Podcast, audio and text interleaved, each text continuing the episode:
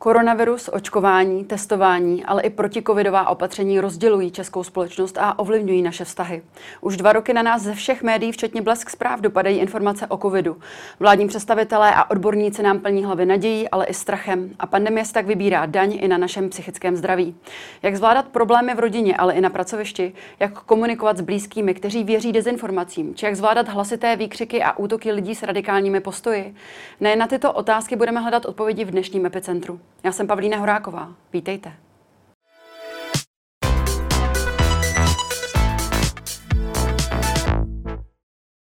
Ve studiu vítám psychologa a psychoterapeuta Daniela Štrobla. Děkujeme, že jste si dnes na nás udělal čas. Dobrý den. Dobrý den.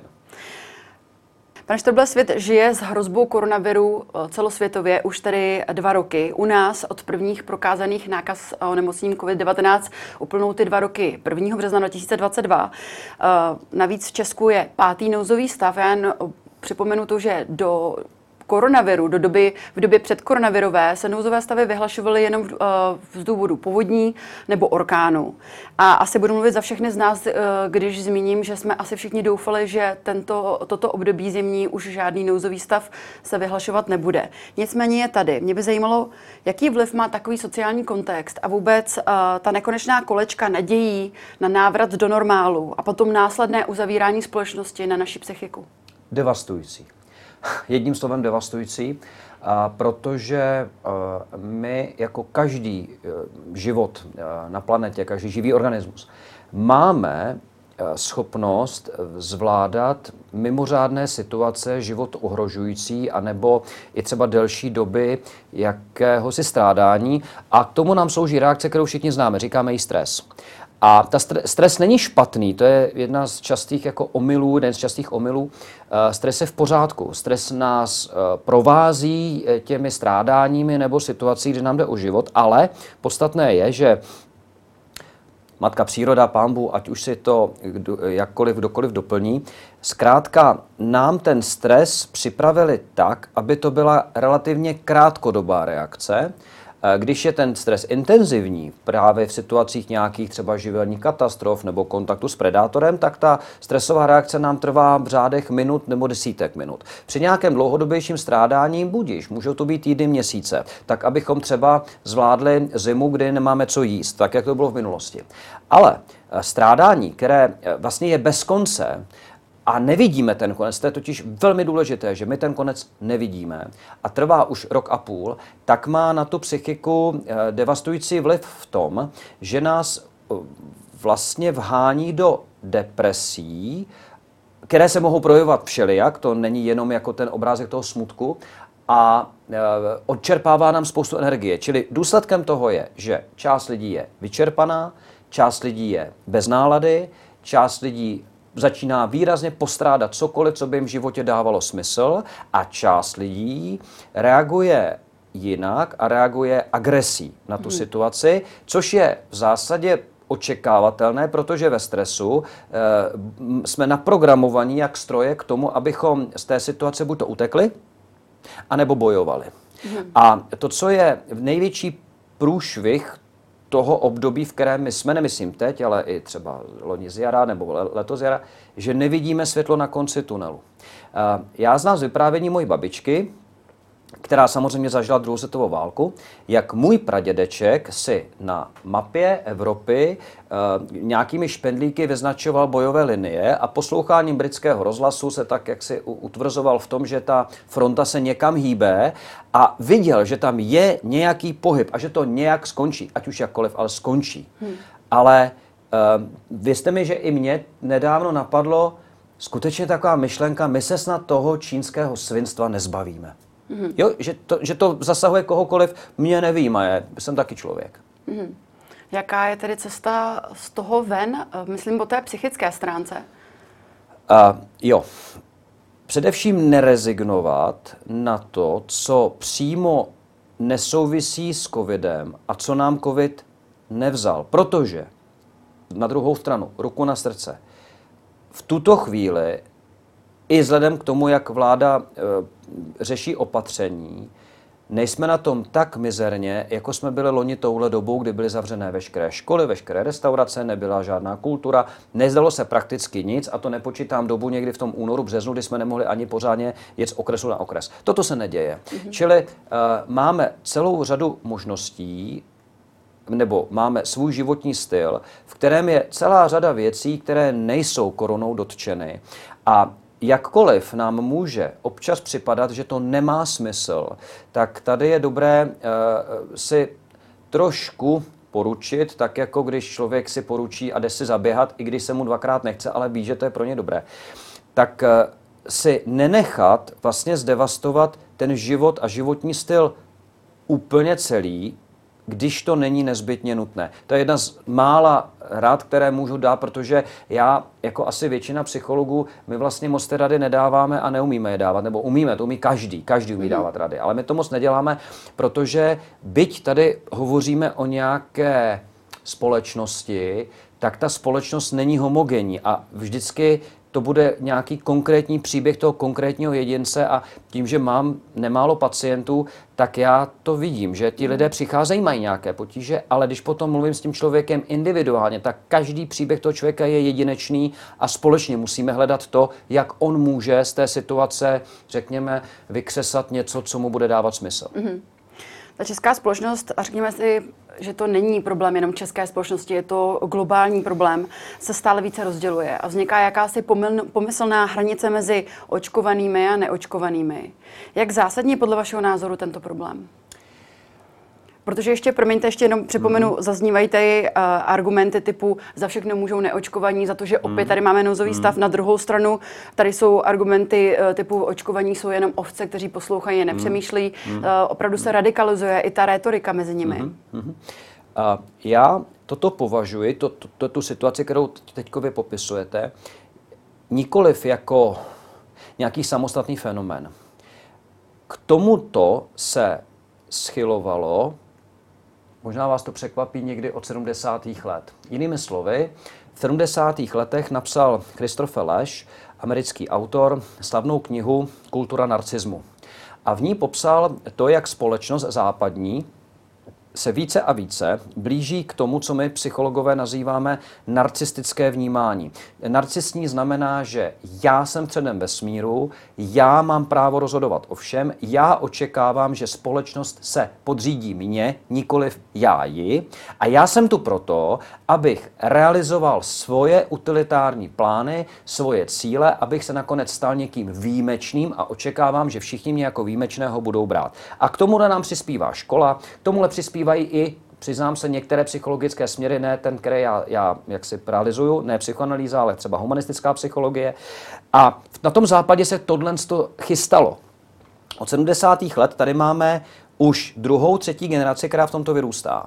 A a vychovávají je rodiče, kteří sami jsou narcistní. Mm-hmm. A jeden z takových drobných detailů je ten, že vždycky tomu tak bylo, že rodiče očekávali nebo chtěli, aby jejich děti se měly lépe než já. Jinými slovy, ten rodič uh, svoje přání podřadí a důležitější je pro něj to dítě. Dneska je to jinak. Dneska spousta rodičů buď bude ráda, když jejich rodiče se budou, jejich děti se budou mít stejně dobře jako oni, anebo, a to je horší, skrze děti si realizují své vlastní plány. Mm-hmm. Takže máme tady ty rodiče, jej, kteří touží, aby jejich synové byli slavní hokejisté, slavní lékaři, jinými slovy, aby dokázali to, co oni sami nedokázali. Tak. A tahle celá bublina uh, se neskutečným způsobem probrala a zvýraznila, zvýznamnila s nástupem sociálních sítí. To máme rok, tuším, že 2006-2007. A e, najednou tu máme společnost, zdůraznuju ta západní, nebo prostě hodně propojená sítěmi, kde co si, co se předpokládalo už desítky let předtím, najednou vyvřelo v opravdu extrémní výbuch prožitku toho, že každý jeden občan České republiky očekává, že zbylých 10 milionů českých občanů se mu podřídí. Mm. A teď je jedno, jestli mluvím o očkovaných nebo neočkovaných. Eh, je jedno, jestli budu říkat, že očkovaní očekávají, že všichni ostatní občané se podřídí mému názoru, že očkování je správné a nechají se očkovat. A pokud ne, tak jsou blbí, zakázat je, zavřít je, eliminovat je, anebo jestli budu mluvit o neočkovaných, kteří očekávají, že celá společnost se podřídí jim, jim eh, náleží stoprocentní péče v lékařských zařízeních, ačkoliv se oni nemusí očkovat, protože oni jsou centrem vesmíru. A tyto dva světy se najednou potkali a jdou proti sobě. Místo covidu mohlo být něco jiného. To je hmm. jenom kulisa, v který se to odehrává. Ale to, že se to děje, to nespadlo z čistého nebe, z čistá jasna. To, na to se prostě připravovala ta společnost už mnoho let. Hmm. Ono se zdá, že v té společnosti právě vymezela jakási střední, uh, středová linie v té komunikaci. A nejhlasitěji křičí v současné době uh, lidi, lidé, kteří vystupují proti očkování. Tady zrovna máme i obrázek uh, z posledních protestů. Zdá se, že se ta skupina zvětšuje, anebo, nebo křičí jen hlasitěji, to je těžké analyzovat. Dochází i k slovním, dokonce i k fyzickým útokům. Myslíte si, že ta situace se dál může ještě vyostřovat? Může a nemusí. Hodně to záleží na nás. Předně jsem možná optimista. Já si myslím, že ta skupina opravdu radikálních odpůrců očkování, a, ale abych byl spravedlivý, i skupina radikálních zastánců očkování, kteří chtějí postupovat agresivně, je relativně malá. Mm. Já dokonce si myslím, že to nemusí být ani 10% populace. A, ta radikální. Protože e, opět taková častá logicky mediální zkratka, ale i pocit lidí je ten, že tady jsou dvě skupiny razantní zastánci očkování, razantní odpírači. Tak toto není. Eh, zase mohu mluvit z vlastní zkušenosti, díky tomu, že mám každodenní kontakt s pacienty a mezi těmi pacienty jsou lidé jak očkovaní, tak neočkovaní. Mm-hmm. A já se s nimi povídám, já je nesoudím, proč bych taky měl. A mě to spíš zajímá. Hmm. A zjišťuju, že ta škála důvodů, proč se někteří lidé nechali očkovat, a nebo proč se nenechali očkovat, je opravdu co člověk to originál. A ano, narazil jsem na pár opravdu hardcore, ale těch je vlastně relativně málo. To, jestli se to bude radikalizovat, do značné míry záleží na tom, jak radikální a agresivní retoriku a politiku zvolí vláda. Hmm. To právě s tím souvisí i, i to, že já jsem přemýšlela nad tím, že spousta těch lidí, jak byste to zmiňoval, ta skupina není homogenní ani u těch lidí, kteří se nechtějí nechat očkovat. A mezi nimi je spousta lidí, kteří mají prostě obyčejný strach. Ano. A otázka uh, na vás. Myslíte si, že používáme tady správně ty komunikační nástroje k tomu je přesvědčit, aby se nechali naočkovat? Protože mě napadá, že pokud mám z něčeho strach, ale cítím, že na mě někdo tlačí, ano. tak ten strach tím přece nezmizí. Takže jak by měla tady vláda nebo vládní představitel nebo i odborníci možná změnit tu komunikaci, aby tyto lidi hmm. přesvědčili, že není důvod ke strachu? Určitě ne tím, že je budu děsit postihy za to, že nebudou očkovaní. To, hmm. je, to je cesta do pekel. Uh, já mám myšlenku, a to nespadá ke mně jako, jako psychologovi, spíš jako občanovi, a nevím, jestli by byla, jestli by byla proveditelná legislativně. Jeden z problémů toho narcisního vnímání je to, že ten člověk pro sebe žádá nějaký status, tedy dejme tomu nějakou svobodu v tomto případě, nenechat se očkovat, ale ruku v ruce s tím nejde zodpovědnost. Mm-hmm. On vlastně nepřijímá zodpovědnost. A to je základní problém, kterou, který my jako společnost máme. Chceme svobodu, to je bezva, ale vytratila se nám z toho ta zodpovědnost. A teď. Já se mohu svobodně rozhodnout v zásadě, že nebudu platit uh, havarijní pojištění na své auto a v okamžiku, kdy se vybourám, musím platit. Ale nikdo mě do toho nemůže nutit. Je to moje volba. Já podstupuji to zodpovědnost a riziko, že když se stane malér, že mě to bude stát nemalé prostředky. Mm-hmm. Mně by přišlo smysluplné, kdyby lidé, co se, kdyby, kdyby přístup k očkování byl následující. Pokud se člověk nenechá očkovat, je to jeho volba, nemusí.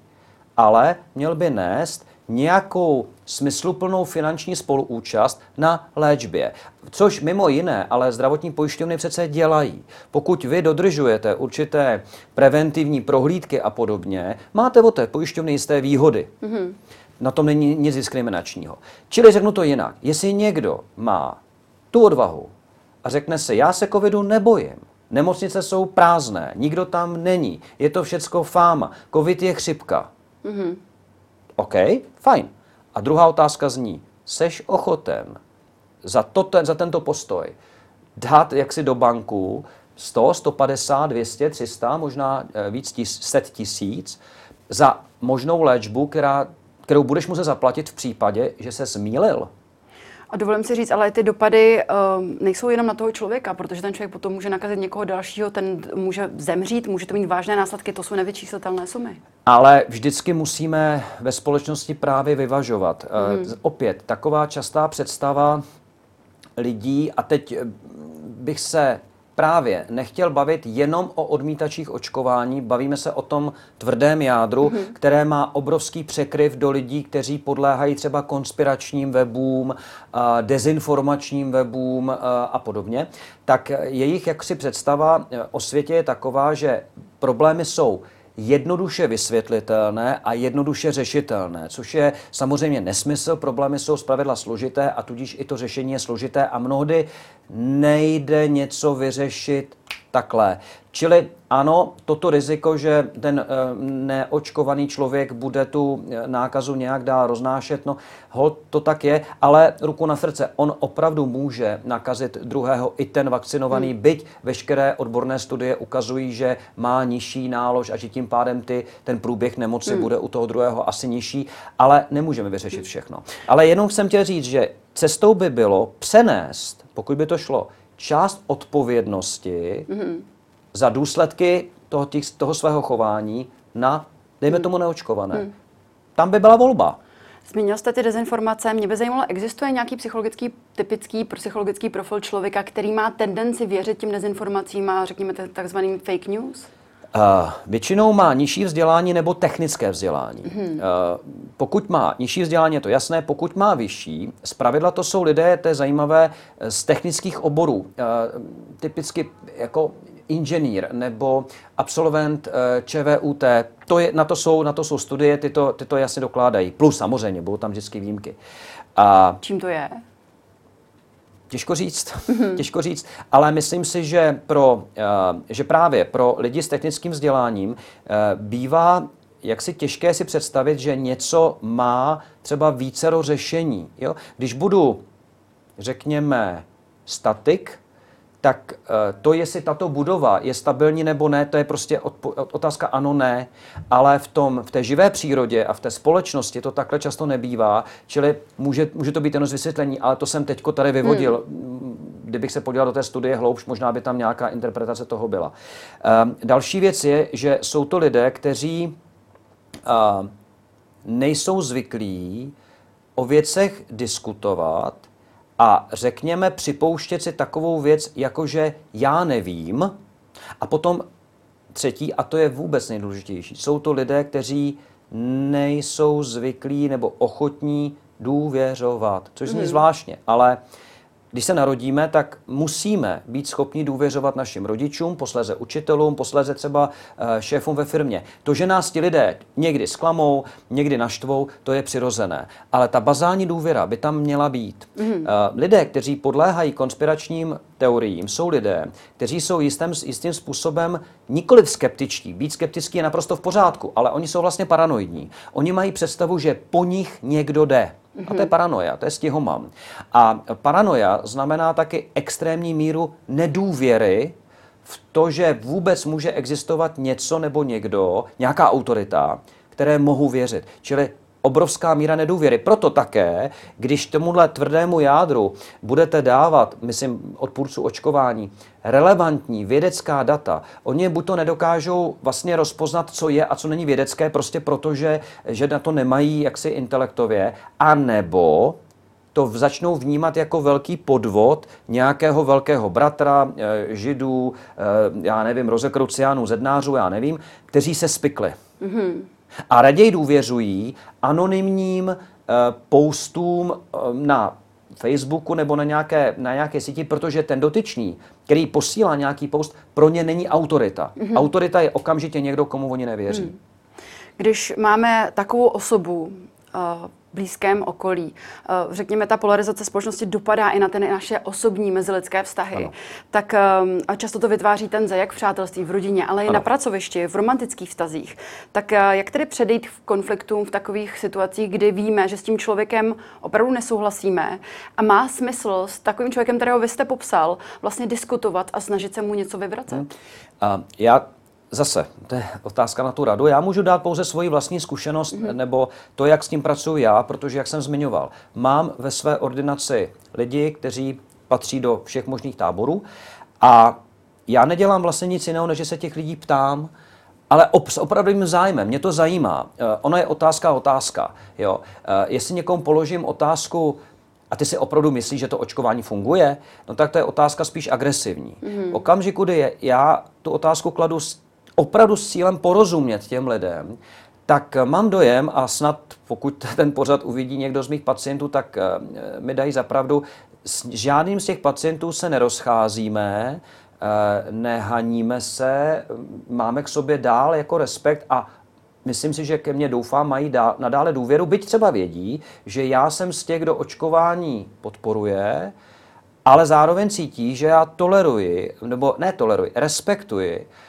uh, jejich pozici právě proto, že se o ní zajímám. A zdá se mi, že to je jediný způsob, jak se v této situaci tomuto vyhnout, protože je strašně jednoduché pomenovávat věci, které nás rozdělují. To, mm. to, když budeme se spolu bavit 10 minut, tak je najdem. Ale je těžší akcentovat věci, které nás spojují. Já nemám jenom samozřejmě pacienty, mám i přátele a uh, ano, většina mých přátel jsou lidé očkovaní, ale mám mezi mými přáteli lidi, které mám opravdu rád, vážím si jich, uh, rád se s nimi výdám a tak dále. Známe se moc let a jsou neočkovaní. A dokonce neříkám, že patří úplně k tomu nejtvrdšímu jádru, ale já osobně třeba si myslím, že mohli podlehnout nějakým uh, konspiračním webům, Přesto s nimi samozřejmě nechci přek, jako ztratit kontakt, protože toho, co mě s nimi spojuje, toho je daleko víc, než nějaké s prominutím očkování, byť se nám to v tuto chvíli zdá jako strašně důležité. Pokud budu mít manžela, který se chce očkovat a manželka se bojí, tak ale ty dva manžele by mělo spojovat mnohem víc, než to, že je rozděluje očkování. Jinými hmm. slovy, nenechat se vmanévrovat do situace, že Teď jediná věc, o které se hraje, je očkování, neočkování a podle toho se budeme dělit. To je prostě špatně. Mm-hmm. S jakými problémy za vámi lidé teď do ordinace chodí nejčastěji? A změnilo se to oproti té době, řekněme, předcovidové?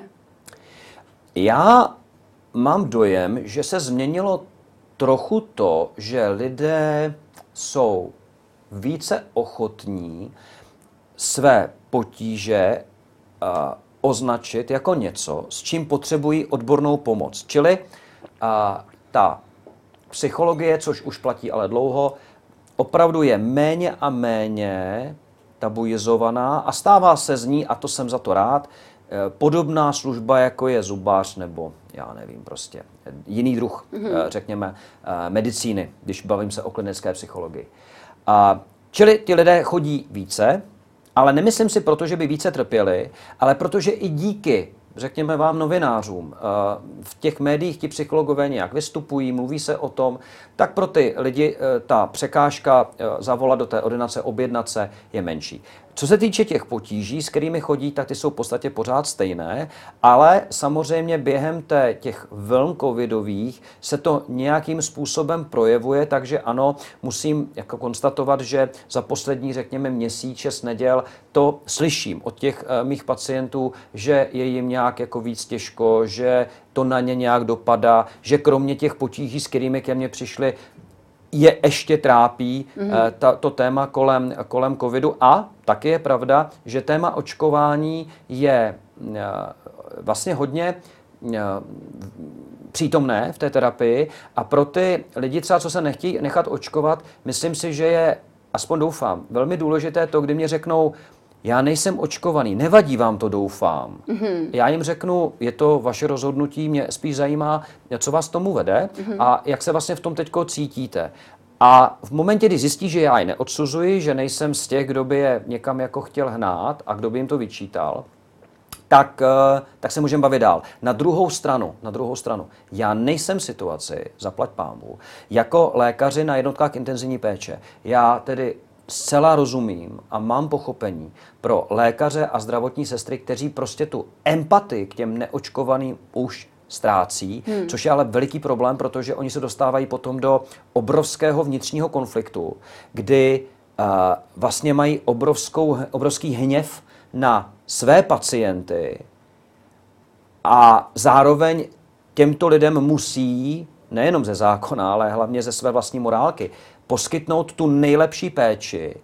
A to je podobné asi jako když válečný lékař má zachraňovat eh, vojáka z nepřátelského tábora, který předtím eh, zabil čtyři jeho spolubojovníky. Musí to udělat, musí to udělat pořádně, ale to, že je taky jenom člověk a že se to v něm pere, to je asi na bíledni. A v tomto stavu ty zdravotníci jsou, takže já jim rozumím. Já v té situaci nejsem, já mohu být stále ještě k lidem, kteří to mají jinak než já, empatický. Hmm. Až třetina obyvatel v Česku žije v domácnosti sám, eh, žijí hmm. bez eh, jakéhokoliv rodiny, což v situaci, kdy jsme motivováni k tomu, abychom omezili sociální vztahy, může způsobovat um, určité psychické problémy. Co byste hmm. takovým lidem doporučil? Já jsem eh, v tomto roce, tuším, že v Reví prostor, mi dali prostor. Hmm. A tak jsem tam použil jednu kazuistiku jedné mé pacientky. Na ní jsem ukázal mimo jiné jednu věc, že kultura single, která tak začala jako se výrazně projevovat, řekněme, s počátkem milenia a takové to až málem jako relativizování rodiny, jakožto nějaké základní buňky z společnosti, že to vlastně není potřeba a že můžeme ten život daleko víc konzumovat, když jsme jako single a tak dále, tak se právě v tomto období ukazuje jako naprosto neživota schopný konstrukt hmm. a e, právě ti singles e, si najednou e, naráží na to, že jsou opravdu osamělí. osamělí. Čili když nic jiného a půjde nebo přinese to jakési přehodnocení kultury singles jako způsob životního stylu, jako způsob životního stylu, který je úplně v pořádku, pokud jsme všichni v pohodě a žádná tragédie se neodehrává. Kdo může říct, že se něco podobného nebude stávat znovu? Jakmile nám je zlé, potřebujeme být obklopeni lidmi, kteří můžeme věřit a nejsme sami.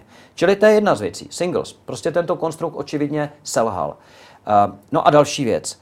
Uh, já jsem vždycky uh, říkal, a mám to tak, dodržujme nařízení, ať už vlády, hygieniků a podobně.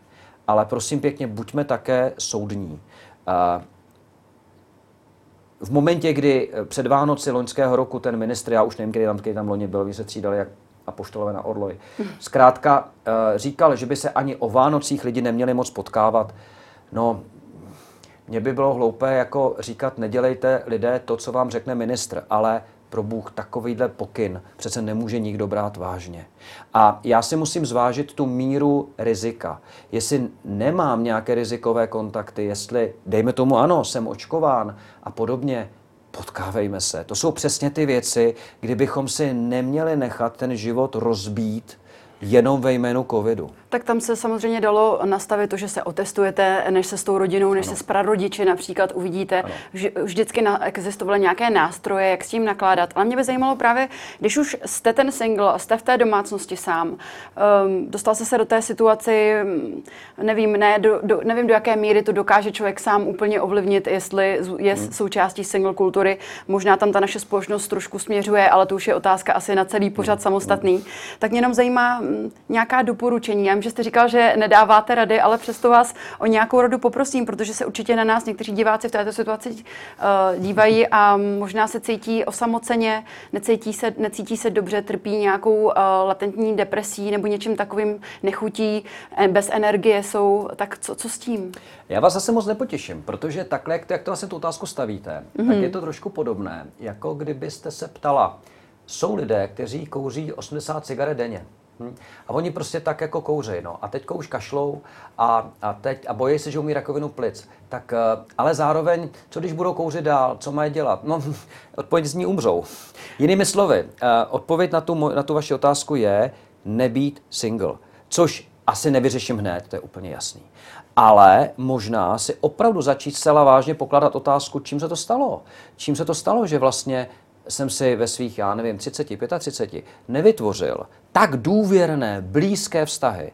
A ano, toto je téma pro, pro psychologi, kteří eh, těmto lidem mohou pomoci. Čím to, že vlastně tam ty vztahy nejsou. Pokud ale se baví, se ptáte, co teď, zde a nyní, no jakákoliv forma společenského života. Eh, já jsem vlastně rád, kdykoliv vidím, že jsou plný hospody, kde se lidi bavějí, hádají, přou, koukají na fotbal.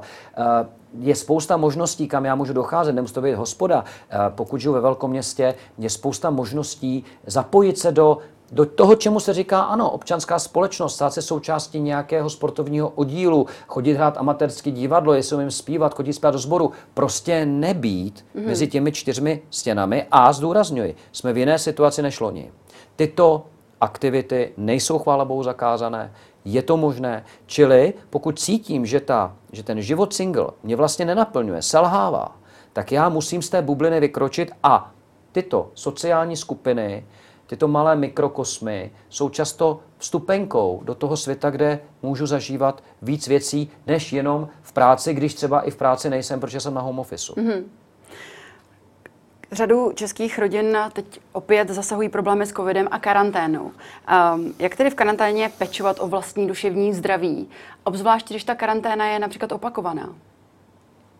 Já jsem karanténu sám zažil, dokonce jsem si střihnul i ten covid. Mm-hmm. A já jsem si až tam uvědomil, jak je hrozně, jak jsem velmi rád, že máme doma kočku, protože doma nebyl nikdo, jenom já, televize a zaplať pámbu kočka.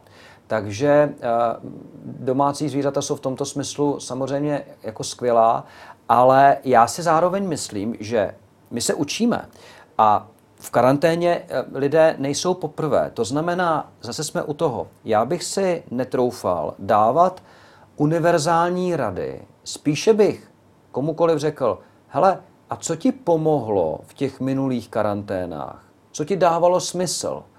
Tohle Bránit ti něco v tom pokračovat? Bránit ti něco to nějak rozšířit? Co naopak ti během té karantény opravdu nevyhovovalo, kde jsi z úvozovkách uh, nabil kokos, je nutné to dělat dál, není. Čili jakoby pracovat s tím scénářem, s tou zkušeností, kterou my mhm. dneska už máme. A ta je opravdu jako velmi individuální. Spíš tak, že když to řeknu, opravdu věřit tomu, že ta moje zkušenost je kvalitní a že pokud si ji dokážu připomenout, nemusí mi psycholog říkat, jak to mám dělat.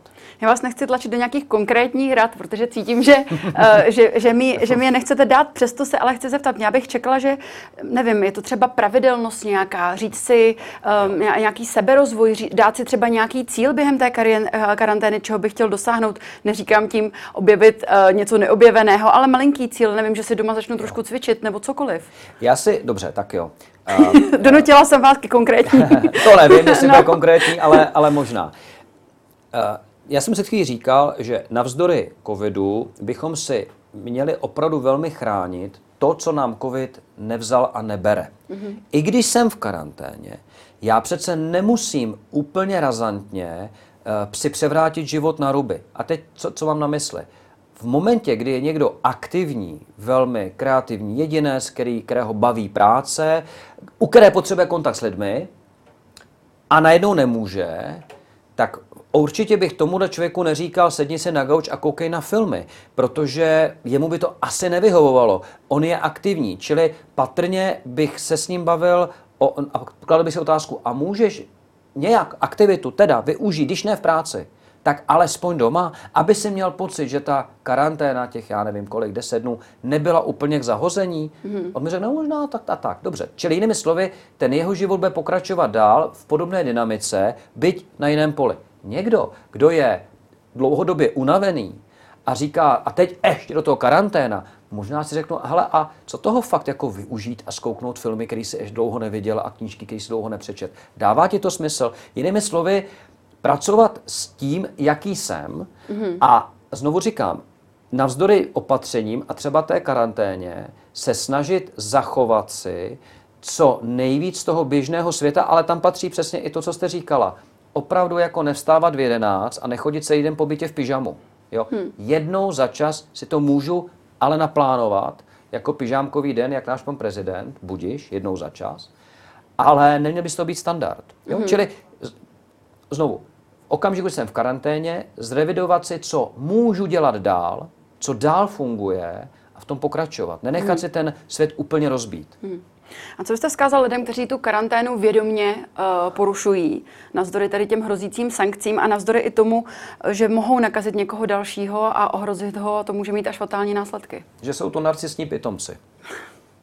Jo, který považují, hmm. že já jsem středem světa, já mohu všechno, já se nemusím s nikým dělit, já nemusím přijmout žádná opatření, protože mimo jiné odpovědnost je také o tom, že já přijímám opatření, s kterými třeba nejsem úplně zajedno. Já si dokážu představit, že v některých částech obcí nemusí být padesátka. Mm-hmm. Já s tím nesouhlasím, ale přijmu to, protože prostě je to jakási dohoda. Já tady nežiju sám ve vzduchoprázdnu. Mm. Ale uh, No a stejně by měl postupovat i jedinec, který třeba si skutečně jako myslí, že nikoho nenakazí. Já mu to neberu. Ale to přece neznamená, že budu já sám uh, porušovat pravidla, která stanovila vláda, která byla demokraticky zvolena většinou společnosti. Čili jinými slovy, pokud to někdo nedodržuje, dál chodí do obchodů, dál chodí na návštěvy, uh, má být v karanténě, tak je narcistický pitomec. No. Hmm. Hmm. Ještě trochu smutnější téma. V Česku s covidem doposud zemřelo 33 370 osob. Jak se vypořádat se ztrátou blízkého a jaké rady byste dal, opět se vás tam na rady, pro jejich okolí, protože eh, z vlastní zkušenosti tady mohu říct, že při ztrátě někoho blízkého se zdá, že eh, mnohdy ti lidé v nejbližším okolí jsou jaksi paralizováni. Neví, jak a vůbec jestli mají nějakým způsobem o tom problému nebo o té situaci hovořit, jak pomoci. Tak co byste doporučil, protože se s touto situací bohužel teď v současné době setkává více a více ano, lidí? Ano. A jedna jaksi univerzální věc, eh, lidé, kteří přijdou o blízkého člověka, nechtějí být sami. To je mýtus, eh, který si pamatuju, ještě tradovala moje babička, teď je nech bejít, oni prostě ztratí. Ne, lidé, kteří přijdou o někoho blízkého, se potřebují obklopit lidmi, který je mají rádi. Čili pokud mám přátele, blízké, kteří zažívají ztrátu, nejspíš se nebudou hněvat, když jim prostě zavolám a řeknu, hele, já se stavím. Mhm. A, a být s nima. A, a jestli řeknou, hele, dneska se to nehodí, já fakt ne, jindy. Jo, ale ten krok bych měl udělat. Předpokládat, že oni o mou přítomnost nestojí, to je spíš vyjádření mého, mé vlastní úzkosti z té, z té smrti. To, co já vidím eh, v současné době jako, jako novinku, eh, tak je možná něco, s čím se pozůstalí po zemřelém mohou potkávat. A to bych jim opravdu nepřál. Totiž eh, pokud zemře člověk, který nebyl očkován, tak eh, se ti pozůstalí, nedej bože, mohou setkávat s reakcí, no, může za to sám. Hmm. Což je hrozné. A uh, jakkoliv zase jsme u toho, já jsem z těch, kteří jsou pro očkování, tak každý lidský život má hodnotu.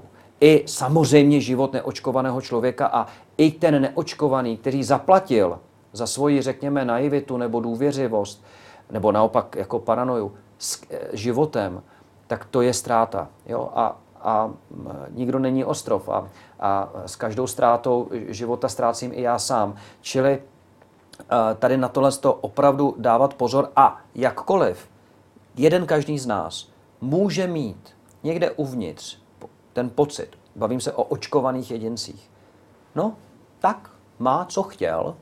Myslím si, že tahle úvaha je asi přirozená. Pokud zůstane v rovině fantazí, je to přirozené. A pak bychom se měli otřepat a říct, no, ale je to škoda. A ty lidi truchlej a jsou smutný a je jim líto a já bych jim mohl, měl, mohl nabídnout nějakou pomoc, prostě proto, že jsme roky byli kamarádi a přece to, že jsme se nakonec rozešli na téma očkování, nemůže smazat to, co tady bylo 20 let. Hmm. Opravdu, jak si apeluju na to, nenechme se rozeštvat. Eh, tady bych ještě dodal, a ono to s tím tématem umrtí souvisí. Jedna důležitá věc, eh, která mě vlastně trápí. Největší proočkovanost v Evropě má Portugalsko a Španělsko. Hmm. Je tam celá řada vlivů, které na to měly, měly jaksi podíl, ale jeden z nich je, ve Španělsku a Portugalsku nejsou ruské dezinformační weby. Jinými slovy, mě, nedej bože, pokud by mě zemřel někdo a, z blízkých, kdo by nebyl očkován, někdo, koho jsem měl rád, tak si můžu v duchu říct, to je ale pitomec, proč se nenechal očkovat. Ale přece se nenechám rozeštvat ruskými dezinformačními weby a nebudu mazat předchozích 20-30 let tím, že on je teď pitomec a já jsem ten chytrej. Může to být i naopak. Jinými slovy, tyto rozdíly musíme překonat a v té, v té jaksi, tváří tvář velikosti smrti to platí mm. dvojnásob. Mm. Poslední otázka. Blíží se Vánoce. To jsou sice svátky klidu a míru, ale pro mnohé jsou to velmi náročné, je to velmi náročné období. Um, Měl byste uh, nějaká slova pro naše diváky, uh, která by je... Um, já se vyhýbám tomu slovu rada samozřejmě, ne. nebo doporučení, ale je to tak, já po vás opět chci nějakou, nějakou radu k tomu, jak tyto svátky zvládnout já se uh, proto, že, že nejlepší v psychické pohodě. Já se směl proto, že první věšku, co jsem vystudoval, byla teologie, tak mm-hmm. mě mhm. napadlo, jestli bych neměl tady teď udělat nějaký jako, jako poselství, jako církevní, křesťanský, by, byť nejsem křesťan. Ne. A ale já vlastně na tu otázku jako přemýšlím jako zodpovědně, co jim vzkázat. Já si myslím, že ty Vánoce mohou být trochu smutnější než ty loňské, protože já si vzpomínám, že loni opravdu ta naděje, že ta vakcína je na světě, a že ta vakcína to ukončí a že už ty letošní Vánoce budou úplně stejné, jako jsme byli vždycky zvyklí. Budeme lítat po nákupákách, budeme chodit po návštěvách, pojedeme na hory eh, a tak dále, že ta naděje byla a teď se opět jako rozplývá. To znamená, možná jedna věc, připustme si, připustme si, že nám jakási ztráta těch nadějí může být líto. Hmm. A zase se dostanu k tomu celému tématu toho dnešního povídání, rozdělená společnost. To, co nám jako chybí a to, co často generuje ten hněv, je naopak naše neschopnost být smutní. Mně může být prostě prach, prach prostě líto, že nemůžu trávit čas se svými blízkými. Eh, mně může být líto, že nemůžu jet na hory. A teď je otázka, jestli si řeknu, to je fakt škoda. Mně je to líto. A nebo jestli řeknu, ha, a za to někdo může. Hmm. A teď půjdu a hněvivě, místo toho, abych byl prostě smutný, tak hněvivě to budu chtít řešit. Čili jinými slovy, pokud se takhle ptáte, tak já odpovím. Takže nebuďme naštvaní, ale dovolme si být o těch Vánocích třeba i smutní, čili asi nebudu nikomu přát veselé Vánoce. Nemusí být veselé. Mohou být šťastní, to stačí. Mm-hmm. Tolik psycholog Daniel Štrbl. Já vám děkuji, že jste, že jste si dnes na nás udělal čas. Já vám děkuji za pozvání. A to už je z dnešního Epicentra vše. Já jen připomenu, že záznam tohoto dílu naleznete jako vždy na blesk.cz. Upozorním také na to, že 7.12. v úterý naším hostem bude epidemiolog Roman Primula a tentokrát se můžete ptát i vy. Více informací naleznete na blesk.cz. Krásný víkend a na viděnou.